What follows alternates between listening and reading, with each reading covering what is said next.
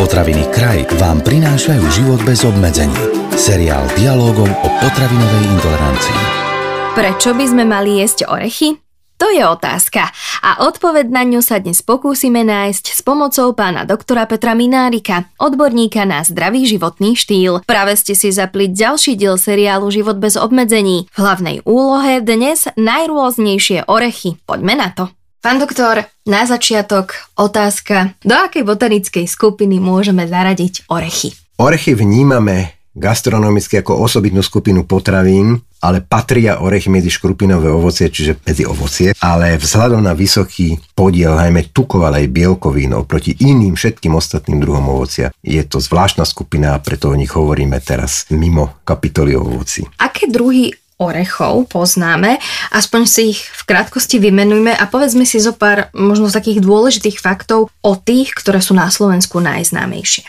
Orechov je pomerne veľa druhov, ale tak ja by som skôr rozdelil tak lapidárne na orechy, ktoré uh-huh. sú nás dobre známe a často konzumované a rastú aj v našich podmienkach. Sú to predovšetkým vlašské orechy, lieskové orechy, mandle, gaštany, mimoriadne obľúbená s trošku iným zložením živín, než ostatné orechy, chutia sladko, to dobre vieme. Náďalej sú to pistáciové orechy z tých takých menej tradičných, ktoré sa pestujú v teplejších krajinách, sú orechy para, kešu, makadámové, pekanové, piniové a kokosové. Tie majú trošku zvláštne postavenie, čiže si o nich môžeme povedať pár vied navyše. Takže toľko asi o orechoch. Pán doktor, a je pravda, že burské oriešky vlastne vôbec nepatria medzi orechy a ak áno, tak kam ich potom vieme zaradiť? Burské oriešky alebo ľudovo nazývané arašídy vnímame ako orechy, pretože chutia tak, aj vyzerajú tak, ale botanicky patria medzi strukoviny. Čiže sú to strukoviny s vysokým obsahom bielkovín a s vysokým obsahom tukov.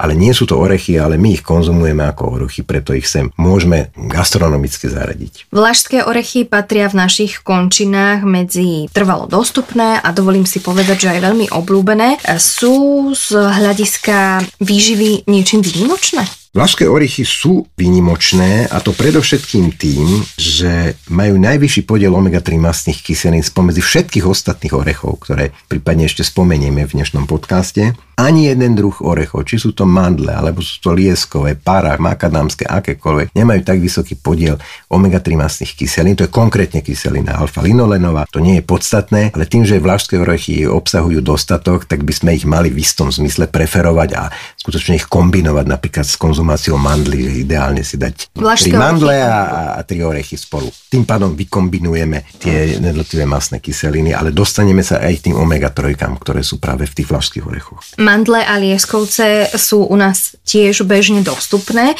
Keby sme ich mali porovnať s už spomenutými vlážskými orechami, čo by ste nám o nich povedali? Majú vyšší podiel iných masných kyselín, tie omega-3 sú tam menej zastúpené. Samozrejme, to nie je len o tých e, masných kyselinách. Vieme, že orechy sú bohatým zdrojom aj bielkovín, ale aj iných látok, tzv. mikroživín a na tie sú bohaté na niektoré napríklad mandle. Hej. Keby som sa napríklad pozrel, aký je obsah jednotlivých minerálnych látok v konkrétnych orechoch, tak napríklad mandle obsahujú najviac železa spomedzi orechov, majú najviac fosforu, najviac draslíka, čiže ešte raz orechy sú predovšetkým o látok tukovej povahy, ale orechy obsahujú ďaleko viacej látok, takže mandle sú bohaté na tieto zložky. Pistácie sú napríklad eh, bohaté na eh, vitamín B6, ale ináč sa v orechoch nachádzajú aj ostatné B vitamíny, takisto vitamíny A, E, vitamíny K, to sú vitamíny rozpustné v tukoch, pochopiteľne, keďže sú to na olej bohaté druhy zeleniny.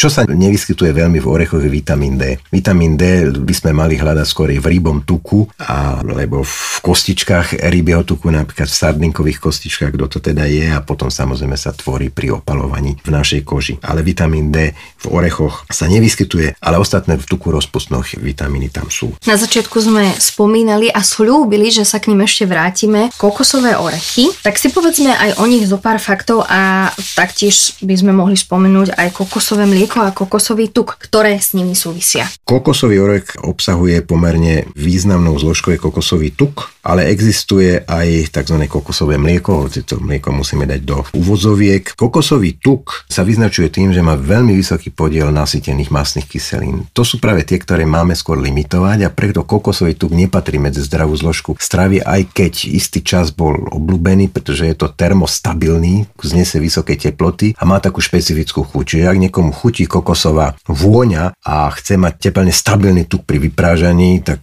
sa zvyklo teda vyprážať niektorí ľudia na palmovom tuku, alebo to ďalší tropický tuk, alebo na kokosovom, ale výživári a lekári to neodporúčajú, pretože my máme kontrolovať a limitovať prísun práve tých masných kyselín, tzv. nasýtených, na ktoré kokosový tuk je snad najbohatšia potravina vôbec na svete. Ale ináč samozrejme kokosový tuk môže byť prospešný v iných zložkách, napríklad zase z neho vyrábajú, vyextrahujú tzv. nasýtené masné kyseliny so stredne dlhým reťazom a to sú dietetické tuky a to už nie je celý kokosový tuk. To už je len časť, ktorá sa môže používať pri športovej výžive alebo dokonca do špeciálnych dietetických potravín pre chorých ľudí, ktorí trpia na podvýživu alebo pre ľudí, ktorí mali akutnú pankreatitídu a v rámci tej rekonvalescencie tento tuk nevyžaduje pankratické enzymy na svoje trávenie a vstrebávanie, takže je to výhoda. Ale celkový kokosový tuk celý nie, nie je veľmi dobré ho konzumovať veľmi často. Orechy teda obsahujú veľa tuku, respektíve olejov, ale ktoré ďalšie živiny sa v nich nachádzajú? Spomínal som už minerálne látky, stopové prvky a spomínal som vitamíny a to tak vitamíny rozpustné v tukoch, okrem vitamínu D, čiže A, E, K,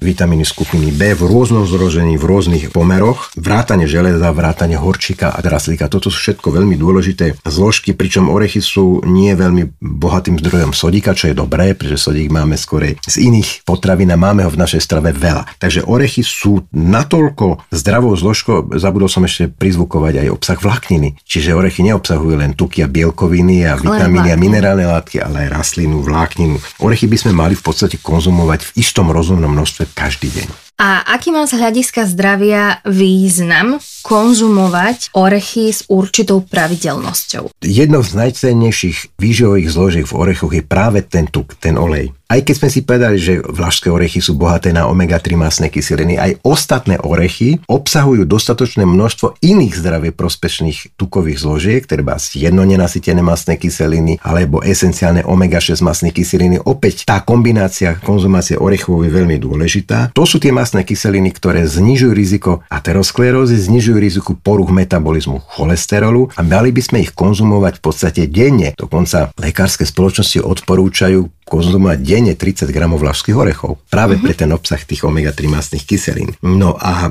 orechy majú aj tendenciu stáť na tej strane barikády, ktorá potravín, ktoré znižuje riziko aj nádorových ochorení, tam je to menej dokázané, ale tie kardiovaskulárne ochorenia, že sa znižuje ich riziko pri dostatočnej konzumácii orechov, to sa berie ako potvrdená záležitosť, hlavne vo vzťahu k vlašským orechom. Uh-huh.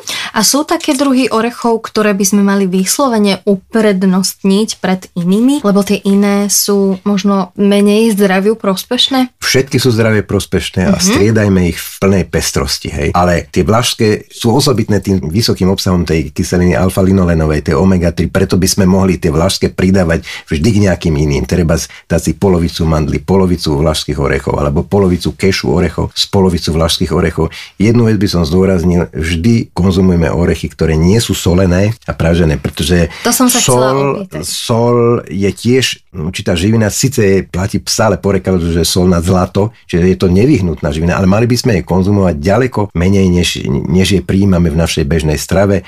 Maximálny odporúčaný denný príjem NaCl, čiže kuchynské soli, je 5 gramov. To nie je veľa. To keď niekto obľúbuje slané potraviny, vrátane slaných orechov a orieškov, mandly, hej, to sú veľmi obľúbené, tak to veľmi rýchle prešvihne za ten deň a keď to robí systematicky, tak to prispeje k vzniku vysokého krvného tlaku alebo arteriovej hypertenzie, čo je jedno nebezpečné ochorenie, aj keď sa nemusí prejavovať žiadnymi ťažkosťami. Dobre, pán doktor, a na záver by sme si mohli povedať tak ako pri strúkovinách, pre koho nie sú orechy určené, kto by ich určite nemal konzumovať v súvislosti so svojím zdravím. Orechy, ale nie všetky, ale určité, ktoré robia problémy, by nemali konzumovať ľudia, ktorí majú na ňu alergiu. Najčastejšia alergia je na vlašské orechy a na arašidy, aj keď teda botanicky to nie sú orechy, ale dajme ich do skupiny orechov. Vieme napríklad, že na arašidy je alergické približne 1 až 2 svetovej populácie, čo je pomerne veľa. Všetci ostatní orechy môžu konzumovať. Jednu vec ešte na záver k tej zdravotnej rizikovosti alebo nejakej potenciálnej závadnosti orechov, že orechy sú háklivé na už aj výrobu, transport, skladovanie,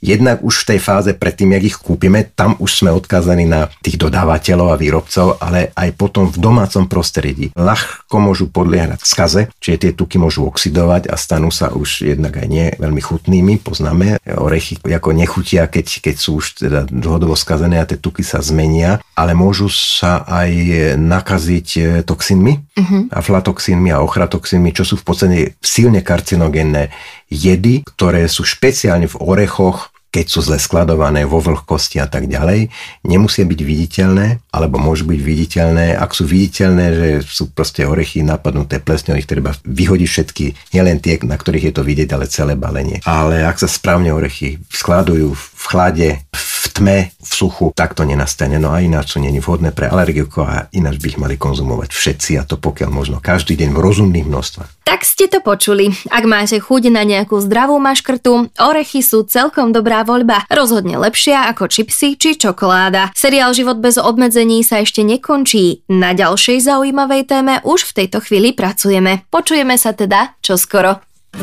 Tento podcast vám priniesol kraj. Moderné slovenské potraviny.